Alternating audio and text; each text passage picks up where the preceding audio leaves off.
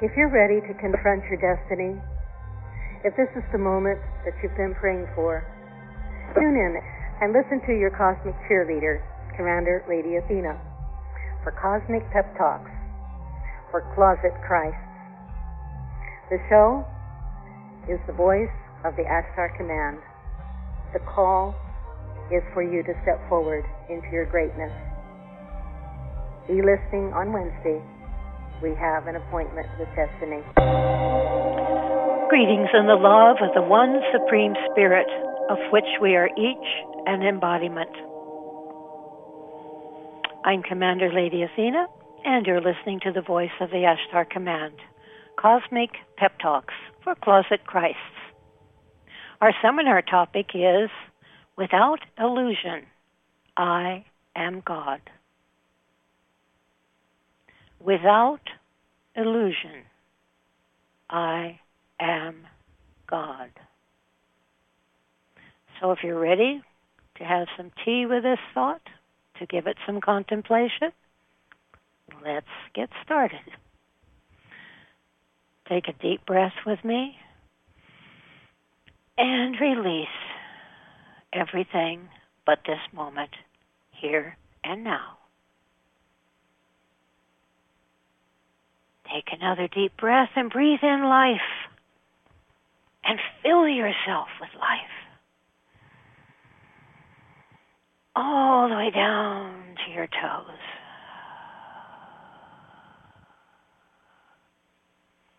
Take another deep breath and fill yourself with light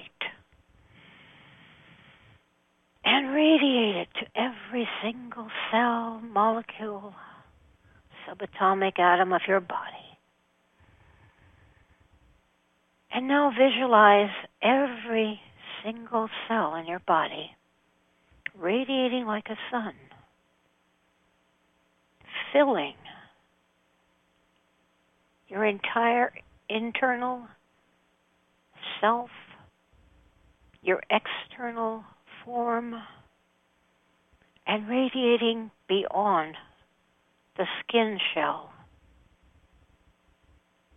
of your physical form.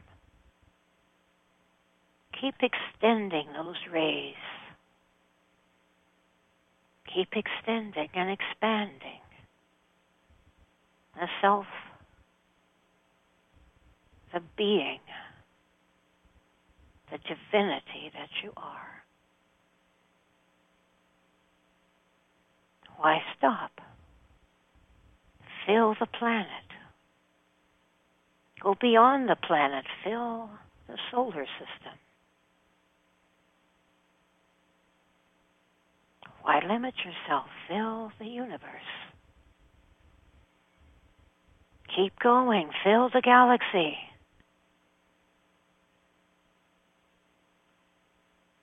Keep going until everything in creation is like a tiny island within the center of your being.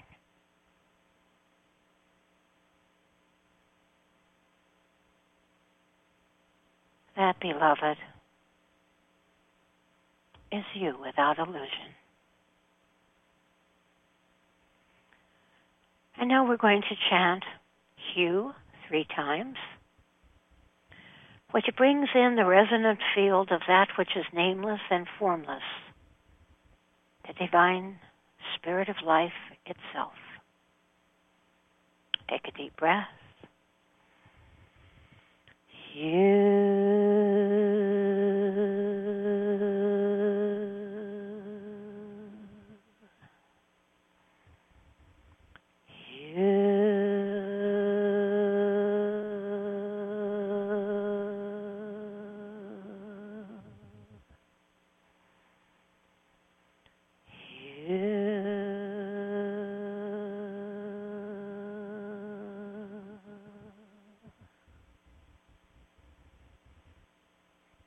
And experience the clarity and the centeredness that that simple chant brings forward. The quietness of the mind.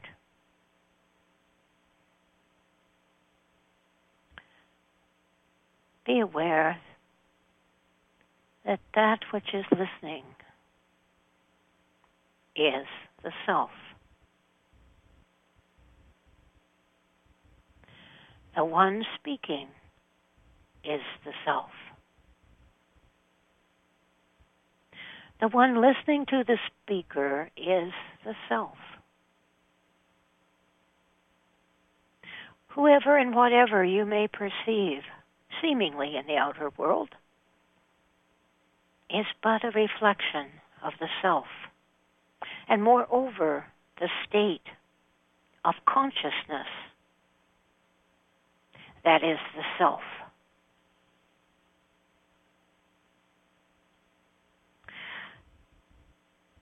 Now, each of us can only perceive, see, understand, comprehend that which is consistent with the state of consciousness that we're in. That's why everyone lives and operates in a very different world. I find that amazing. So interesting to inquire of whoever you are with, whoever you meet. In fact, you can listen to them for a few minutes and begin to see the kind of world that they have created for themselves. Very interesting.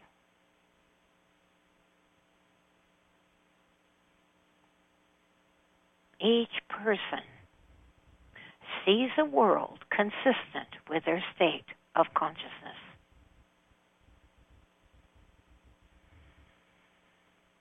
You know, perhaps some of you were a bit shocked at our title tonight.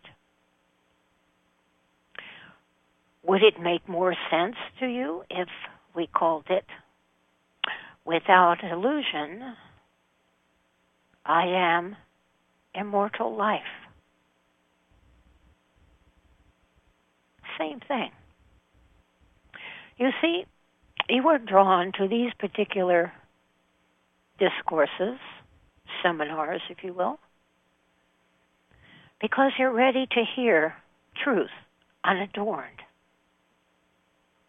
without the fluff, without the illusion, without the englamorment that conceptual thinking always brings forward. You're ready to know,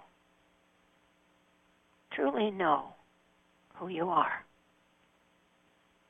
You see, enlightenment is not a change at all, but simply a recognition, of that which is already in you as you has always been you and can never be modified or changed by its illusory passage through time, space, and becoming. It's not something that you are learning or having to become. It's something that you simply need to recognize. How would your life be different if you realized you're living an immortal life right now, a life that will never end, a life that keeps expanding in greater and greater love, greater and greater creativity, greater and greater ecstasy of being that has no beginning, no ending, but is a co-creative divine emanation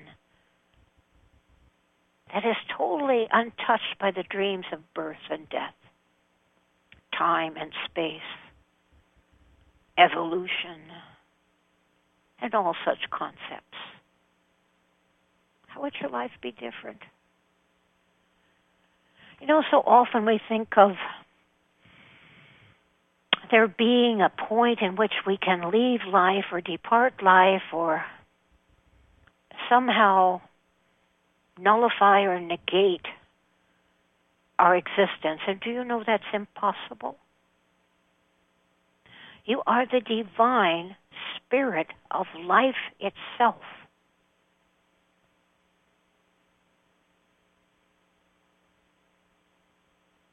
So this is a straight talk that is targeted to you who are drawn to listen to these seminars, because you are the awakening ones, you are the mastering ones, the self-mastering ones. You are the emerging Christs from the closets of limitation. And speaking of Christ, Christ is but another name for our true self, unadorned. Christ is the Greek word for what is basically the anointed one. You are the anointed one, the uniquely begotten love of God. So everyone on this planet has come in to answer 5 questions for themselves. You have to answer them for yourself. Although myself and others can tell you some answers, they're not going to mean anything until you have gone within yourself and answered these questions for your own satisfaction and realization. The questions everyone seeks the answers to. Number 1, who am I? Who am I? Where have I come from? Why am I here? What is my purpose? What happens to me when I pass away? When I depart this world? Have you answered those questions for yourself? Have you contemplated deeply on them? Because that's what is required.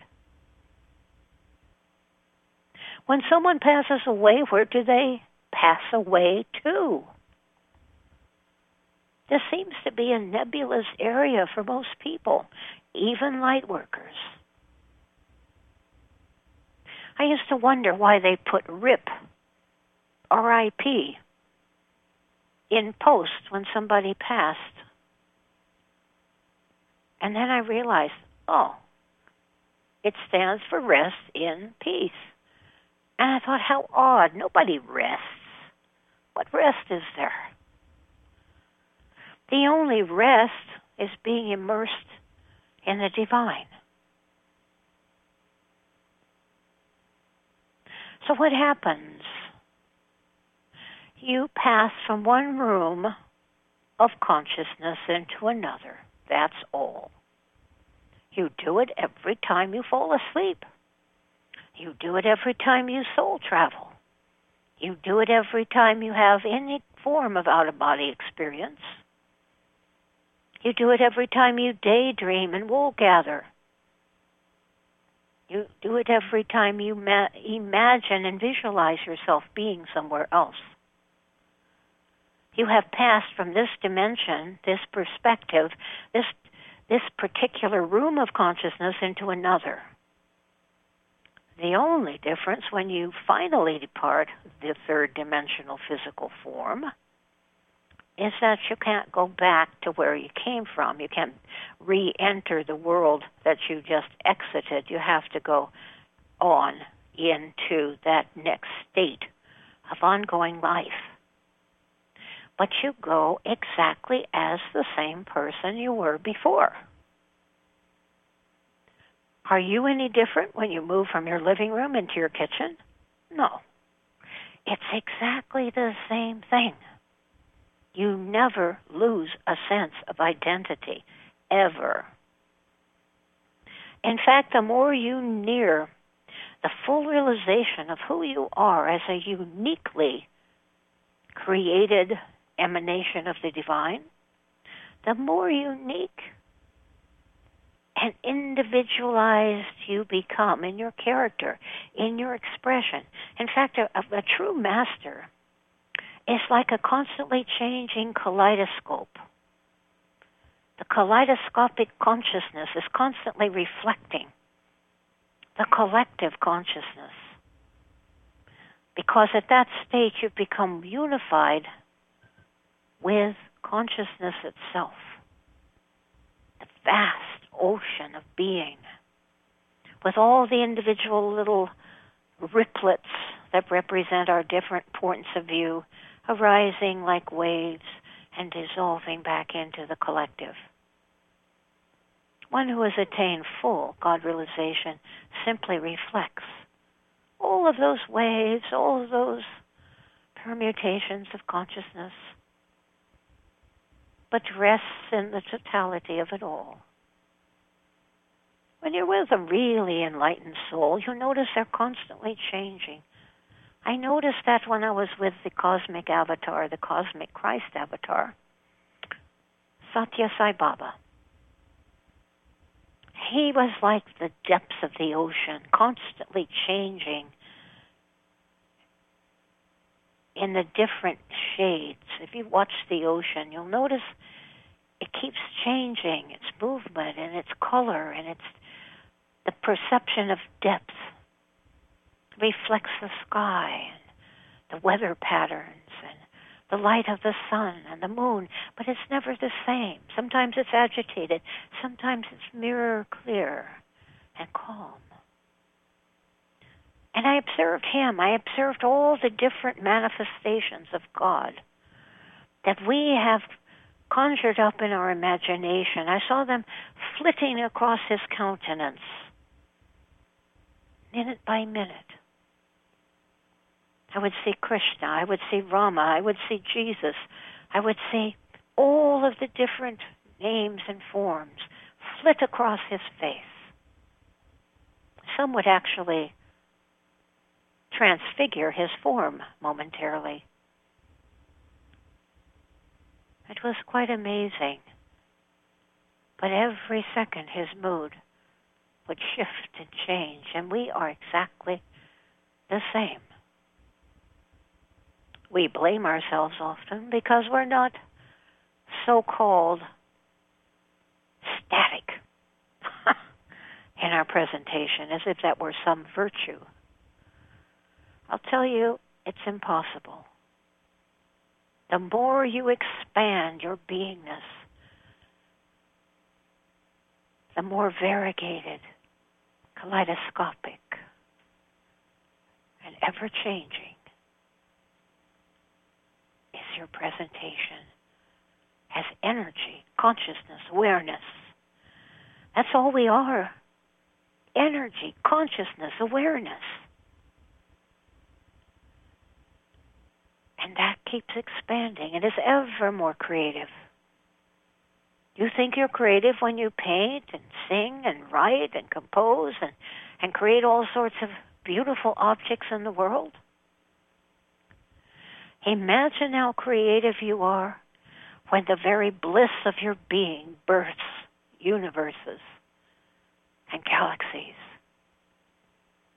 and worlds yet to be adorned by your masterful touch. Only you create with bliss, with living light, with living sound, the living word. That is your paintbrush. That is your musical instrument. That is the essence that births worlds. You see, here we create by the mind. Very different. As you expand your awareness and recognize who you truly are, your very vibratory essence, which is bliss itself, creates. That's the difference. What the mind creates has temporality to it. It's affected by time and space and causality. But when you create from bliss, it is immortal. How can we comprehend a world like that when we live in a world seemingly governed by birth and death and the passing away of things? Well, that's what we discover when we become self-aware. Have you ever had an experience out of body? I remember I was driving my car. Actually, I was driving in Las Vegas many years ago. And I had just come from being with my teacher. And she had been talking to me and leaning against the statue of a lion that was part of our display at this convention. And after she withdrew her arm from where she had been placing it on the statue of the lion, I, wanting to pick up on her vibration, leaned against the lion myself. And it filled me with her energy because she was a very enlightened woman. So I got in my car and left the convention center, and all of a sudden, the increase in vibration shot me out of my body. And I was above my body, looking down on it, seeing my hands on the steering wheel, and feeling more alive than I was when I was actually in my body. And I thought, wow, I'm not my body. And I never forgot that experience. I think once you've had a really good out-of-body experience, you know forevermore that you're not the body. I mean, look at it this way. Your body is the biodegradable shipping container that you came here in. And like all biodegradable things, it corrupts eventually and returns back to its respective elements. Right?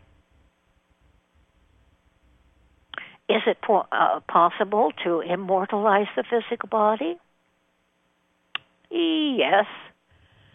But it's a very difficult path that not all masters opt for. For one thing, we have much finer vehicles of manifestation, or bodies, that are like, we could look at it as a closet full of different outfits appropriate to different planetary systems we might like to visit, okay? So we have higher and finer and more appropriate attire for the other dimensions that we operate in. Basically, we have 7 vehicles of manifestation, or bodies, or subtle bodies, if you prefer. We have the physical. We have the astral. We have the causal. We have the mental. We have the etheric. We have the soul. And we have the spirit. The soul is often called the jivi or the jivatma, and the spirit is usually called in Sanskrit the atma. And those constitute the 7 bodies that we all have. That's the standard issue, if you will, for anyone's incarnation. And as you move to higher and higher vibratory manifestations of your consciousness and your state of being, your vibration, a new and finer and more refined vehicle is appropriated. But ultimately, all of those energetic vehicles become subsumed and unified into the one divine Atmic Self that is the immortal God Self, that is the ultimate being that we are. Very often that's called the I Am presence. Many of you are familiar with that term. Esoterically, it's called the monad, or simply the spirit. So I think you can tuck in there with your understanding somewhat that we don't begin and end with our shipping container. We are not our body. We are so vast that no body could possibly contain who we are.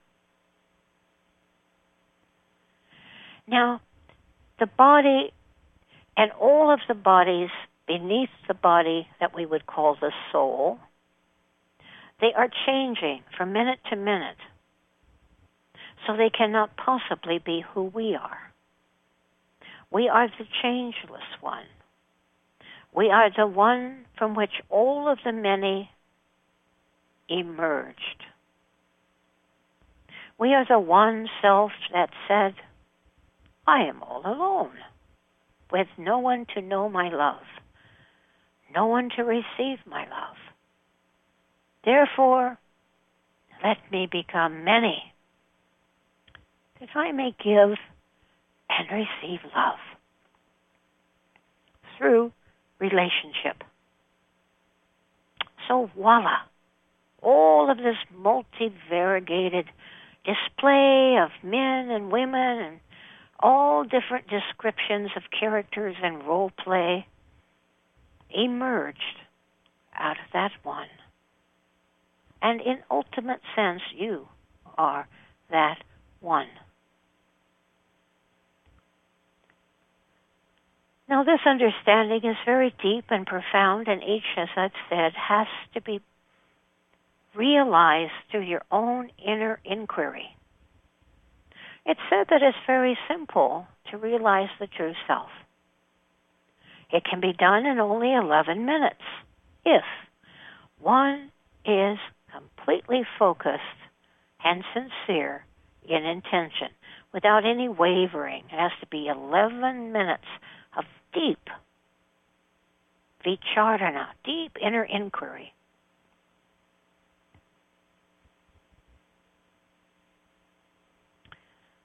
So put simply, God with ego is man.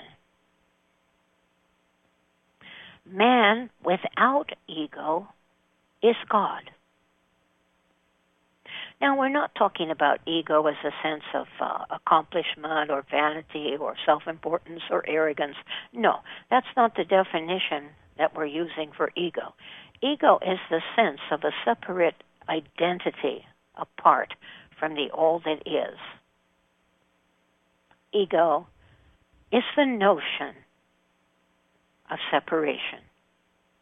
Separation from love, separation from God, separation from another person. That is the ego. The ego is identifying with that which changes, that which is impermanent, that which is bound by time and circumstance and concept and belief. That's the ego. Now, that ego is lodged as a tiny little notion that registers in the brain, and some say it's about the size of a peanut. You can actually locate it in the brain, this sense of egoic selfhood. And it's dissolved by the light of awareness.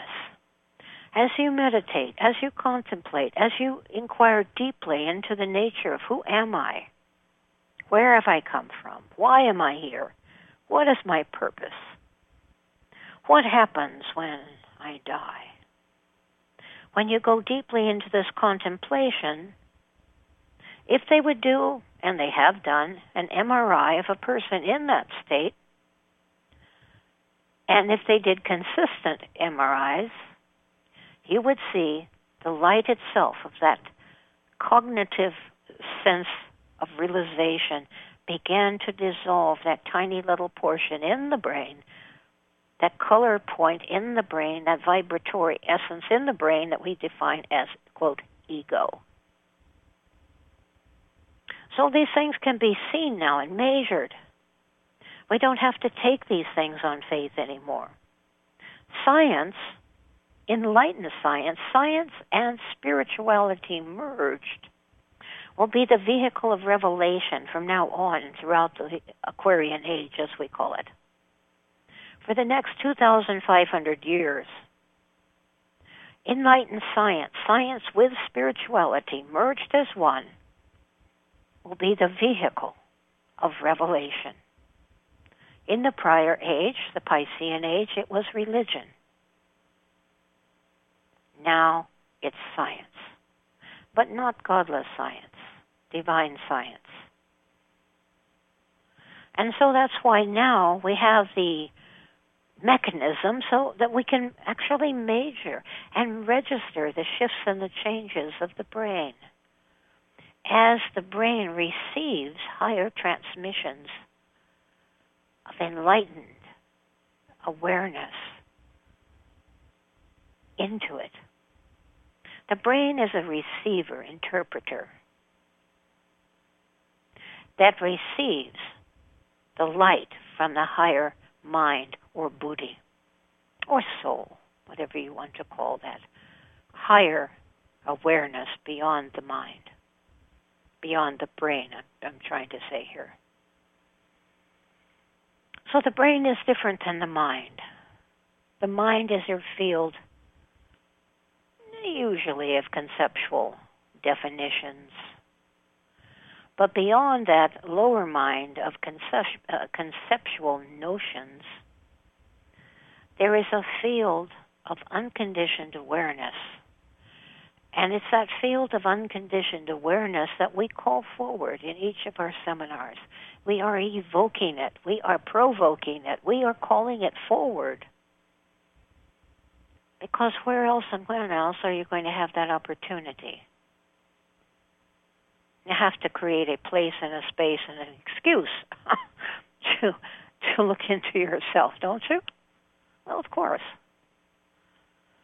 Otherwise, you just do the same old humdrum, 3D, beta level, chit-chatty social self. And so we move from mass social consciousness, where everybody pretty much thinks and lives the same way. They're all in the same mosh pot, whatever you call it, of sameness. You don't find too much individuality in the mass consciousness. They watch the same TV, they eat the same food, they drink the same drinks, they talk the same talk. You don't see anything unusual in people until they begin to become more distinctly attuned to their own unique personality. And then they'll develop usually a sense of beauty, a sense of, they'll go into some form of artistic expression generally when they begin to move out of mass consciousness. They begin to become creative in some way. And then they begin to develop a higher sensitivity, like, telepathic rapport, sensitivity, empathy, the ability to touch into and associate and relate with other people and where they're coming from.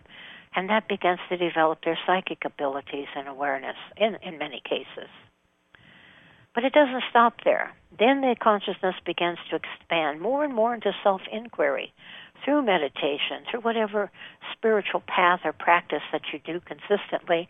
You begin to awaken the awareness of the soul or the Buddhi or the Jivatma, the individualized sense of your divine self. That moves into soul awareness, where you begin to see life from the higher balcony. Kind of a detached observer begins to come forward, and you watch the show, you watch the parade, but you don't get overly sucked into or identified with the show or the role that that character, which is yourself in the personal, operating on the stage. You can watch it from the higher awareness. That's soul awareness. But that expands, too, until you awaken into what is called God realization. And in God realization, you begin to awaken as that divine presence that is indwelling every life form. You begin to experience yourself in everyone as the all that is. That's not a state that very many can retain in the physical body.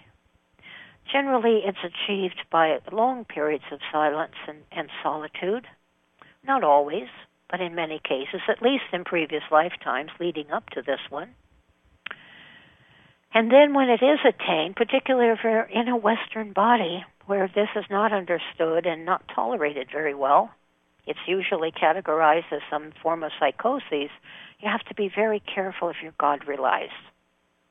You really have to dim down and dumb down enough to be able to pass muster, so to speak, in this world, so that you don't look too goofy, too spaced out, too ecstatically God-absorbed, unless you're in a nunnery or a convent or a monastery or an ashram. It's really not safe to live like that in this Western world. So you have to be grounded in some way that looks normal, so that they don't give you problems and cart you off, put you away. So we learn how to live divinely and at the same time be grounded and be able to function really well. And when you get beyond a certain point, it's very difficult. Now, there is a stage called Sahaja Samadhi, which is even higher than Nirvikalpa Samadhi. Nirvikalpa means the awareness of the self without an agitation, without a departure from that awareness. It's steady awareness that you are God. And generally, if you hold that state beyond a certain period of time, the body drops away. So it's not something that you can live in that state and operate quasi-normally in the outer world.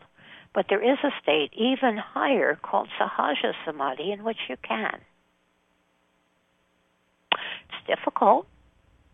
You have to learn that fine line, to have to walk that fine line where you recognize beyond a certain point, when you raise your vibration beyond that bliss point, if you will, you're going to dissolve in pure light, and so is the world around you. And then you're going to look really odd to the people around you, and they're going to become afraid. So you have to learn not to go beyond that point. Now, those of you, like myself, who are called to be teachers in the world, we have to discern that fine line, okay? It's very important. And you find it through experience.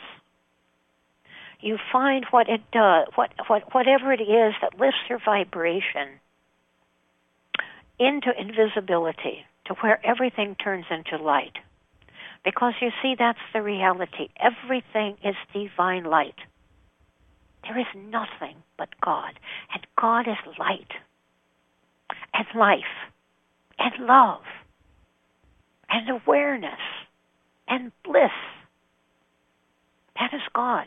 God is the very life force that's breathing you, beating the heart. It's the very essence that hovered above the body when I was driving the car and saw the body as something very distinct from what I am. Now, you will be able to have that experience yourself when you have an out-of-body experience. And again, I remind you, every time you go to sleep at night, you have an out-of-body experience. There's ways to train yourself so that you become more aware and lucid.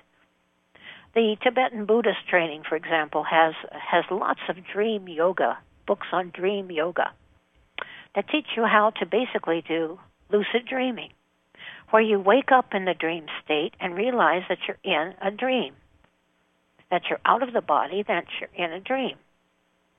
There's also training in mental projection, far memory, astral travel. Astral travel, when you astral travel, you can only travel in the astral realm. And you'll see a silver cord attached to your navel, which is really attached to your astral body, that kind of, like the astronauts when they go out and walking in space, they have that little tether that connects them to the spaceship. It's kind of like that. And you can, as I said, only travel in the astral realm. Now, what I teach and what I have been trained in is to move into the soul body, which is omnipresent. You're not limited to just the astral body. And when you soul travel, you go out through the third eye or the top of the head. but you don't exit from any of the lower chakras. When you astral travel, you're exiting from the solar plexus. That would be the same type of process that's called the second attention or dream time that the indigenous elders take various herbs to externalize into the dream time. That's where you're using your astral body, or what is called the nagual. The nagual would be another term for the astral body. So when you use something that is connected to the solar plexus chakra, you're limited to that lower dimension. Doesn't mean it isn't interesting and that you shouldn't do it. I think all experiences are good, you know, if you make good use of them. But just saying, there's a higher way. In the path that I teach and that I'm a student and proponent of, it's called Surat Shabd Yoga, which is the yoga of the divine light and sound currents. In that yoga, you never work any lower than your brow chakra. That's the Christ center. That's the center of the soul. And you travel out from that third eye. Actually, you're traveling inward, but it feels like you're projecting outward. Or you go straight up through the top of the crown chakra.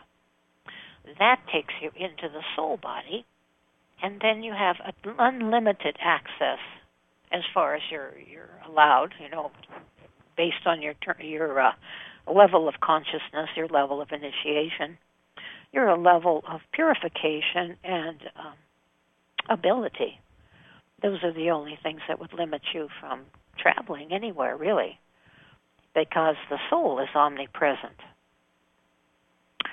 So it can function in and out of time. How do you develop that? You need to be trained and initiated by a master that specializes in that training. There's a whole lineage of those masters in the Sikh tradition in India. There's a whole lineage of them here in America through the movement of spiritual inner awareness that I'm an initiate of. Also through a group called Eckankar, which I'm also affiliated with. So they train you in how to move in and out of the different dimensions in your soul body. And it's done by training you in a process called spiritual exercises, which is an active movement of your inner awareness through those levels. It's not the passive form of meditation that most people sit, they try to quiet their mind, and they're not going anywhere. They're just sitting there trying to quiet their mind, which is pretty impossible. But they're waiting for something to happen. They're waiting for some enlightenment to occur. And it, you know, isn't very effective. When you do a spiritual exercise, you're actually taking the initiative to move your awareness beyond the thoughts, beyond the body, beyond the phenomenal world itself. And it is done through riding the sound current. The sound current which you actually hear in the center of your head, and the light which you actually see in the third eye area, again, in the center of your skull.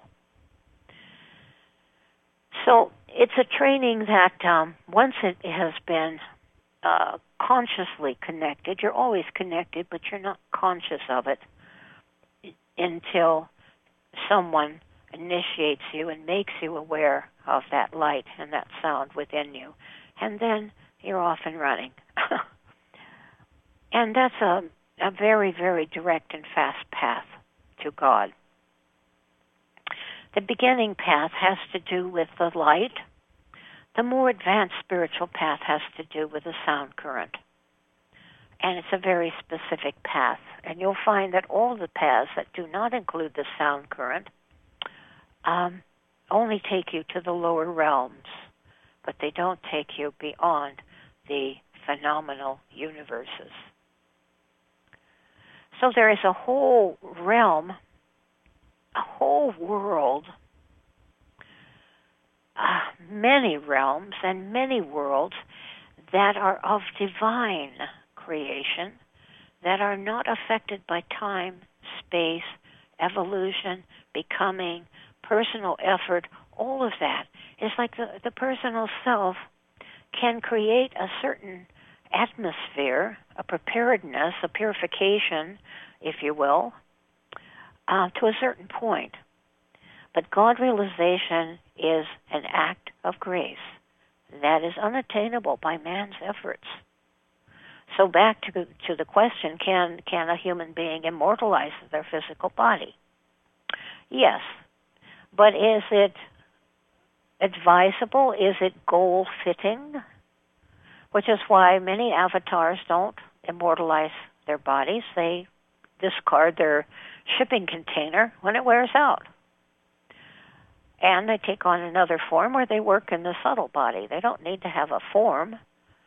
We don't need a physical form, but it's helpful if you want to show up in time, space, and the third dimension. Then you need to take a physical body. Many masters create what is called a Maya Virupa, which is an illusory form. Literally, that's what it means. Maya, illusion, Virupa, form. They will create a mental form, Maya Virupa. They will mentalize. They will actually meditate into existence, a form that they can move into to appear before you if that's necessary.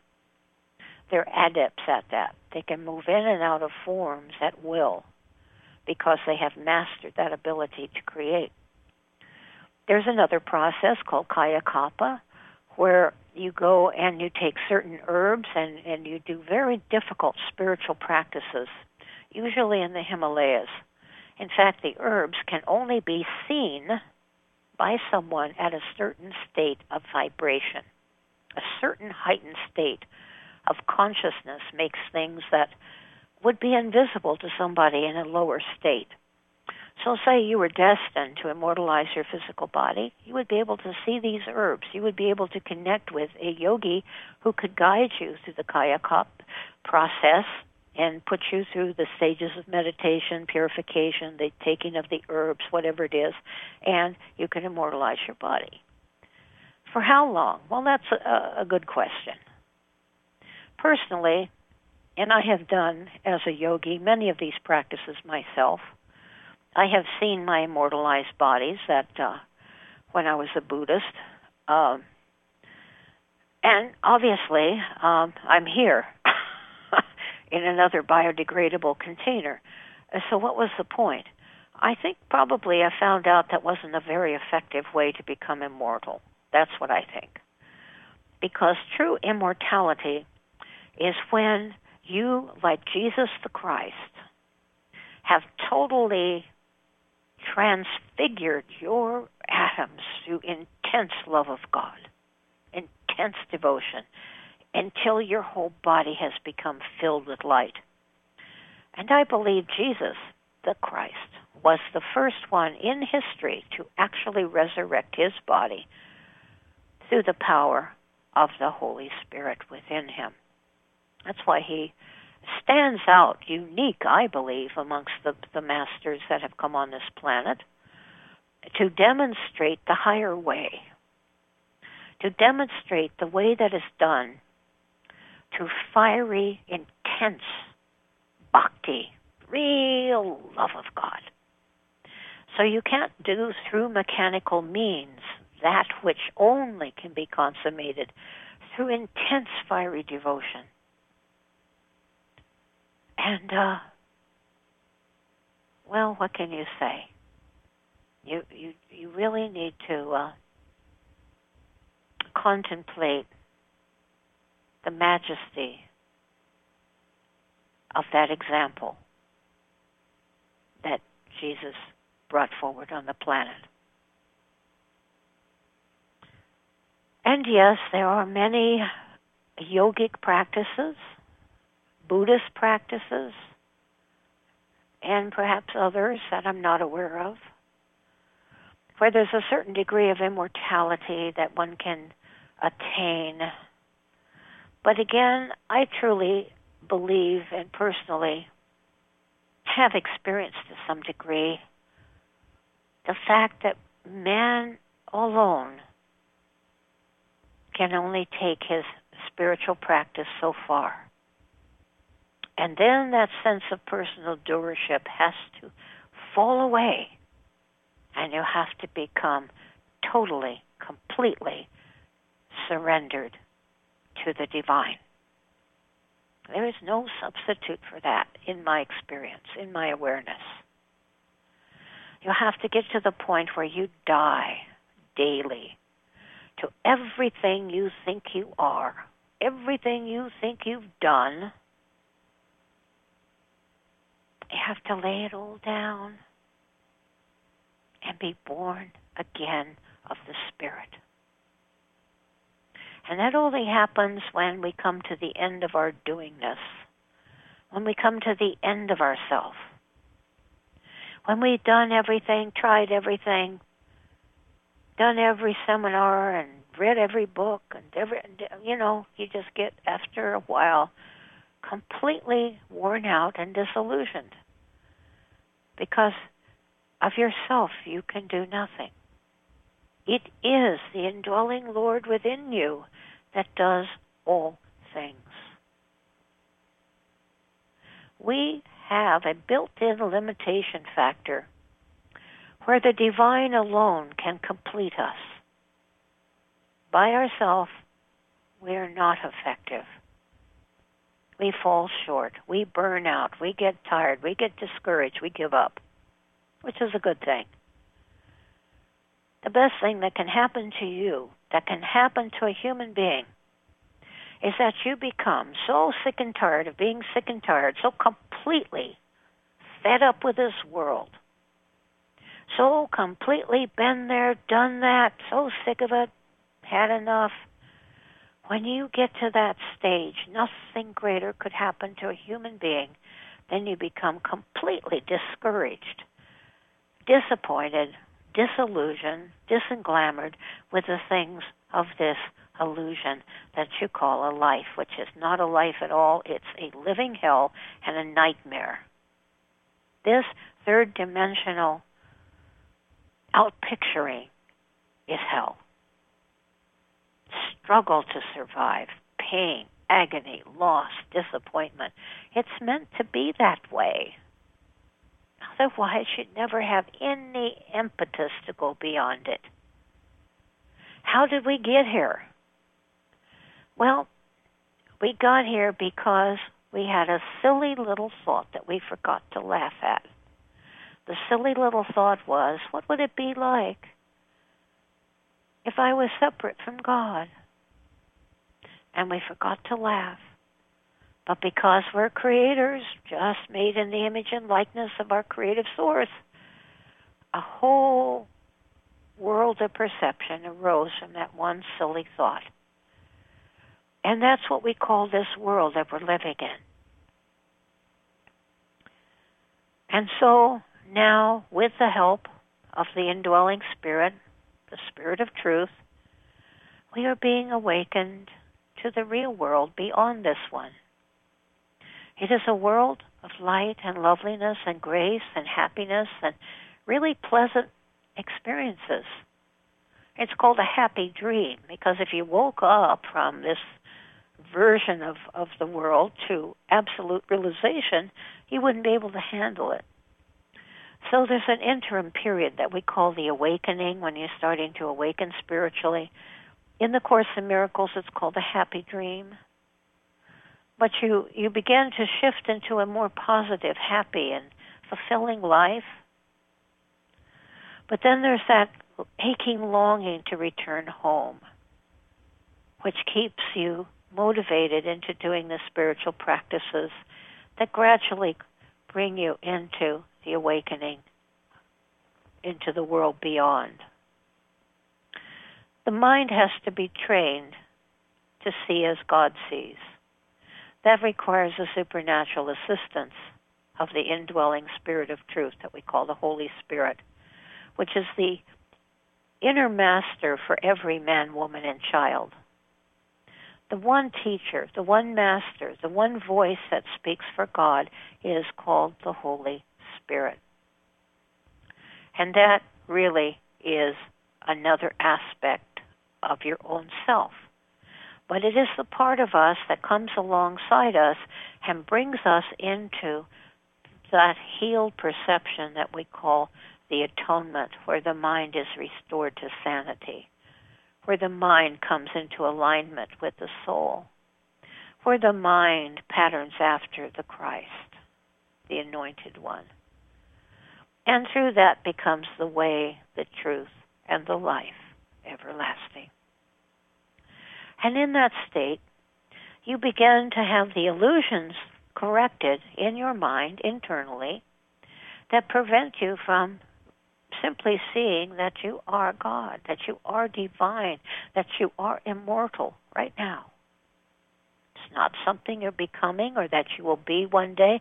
Right now, you are God and you are immortal. Because enlightenment is not a change at all, but simply a recognition. God with ego is man. God with a sense of separation is man. Man without ego or sense of separation is God. And the Christ is but our true self, unadorned, without that illusion. I love the statement of Jesus from A Course in Miracles. He said, I quote, "If you want to be like me, I will help you. If you want to be something different, I will wait until you change your mind." And you will change your mind. If you want to be like me, knowing we are the same, I will help you. If you want to be something different, I will wait until you change your mind. And you will change your mind. So Christ has been greatly misunderstood.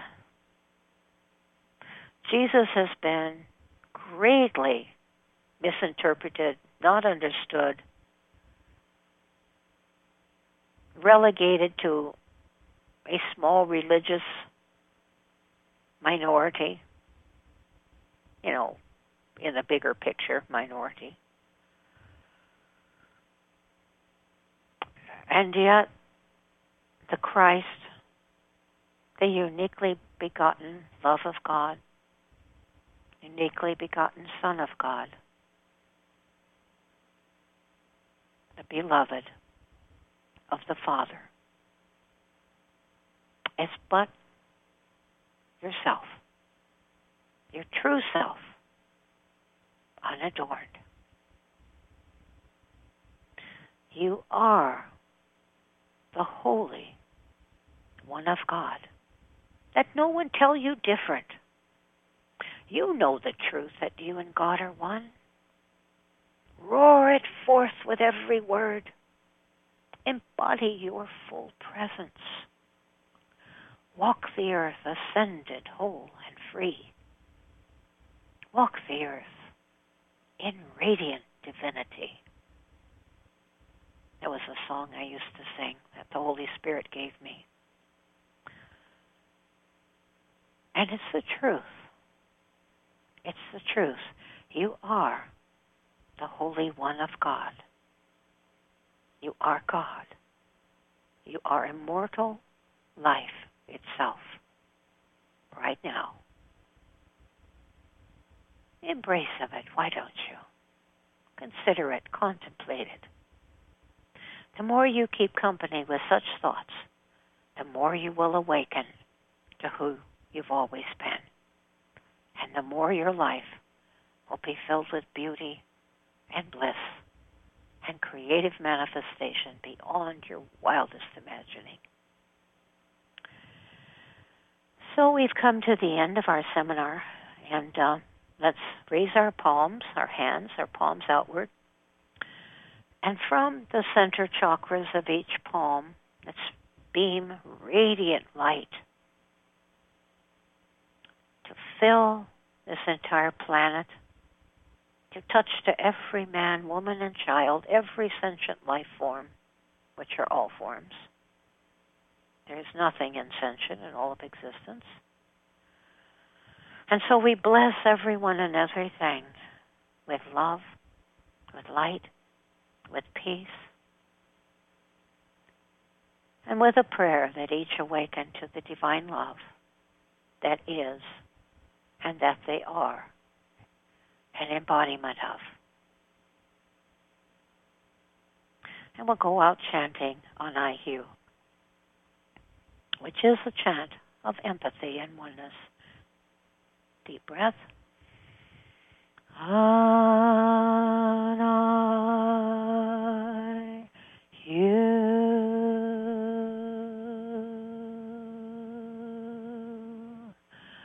Anai Hu.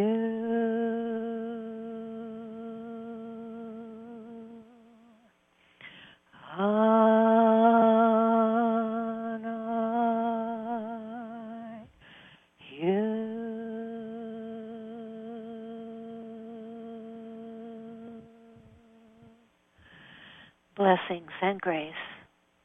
I am Commander Lady Athena of the Ashtar Galactic Command, speaking on behalf of the United Fates of the Galactic Command. We bless you. Namaste.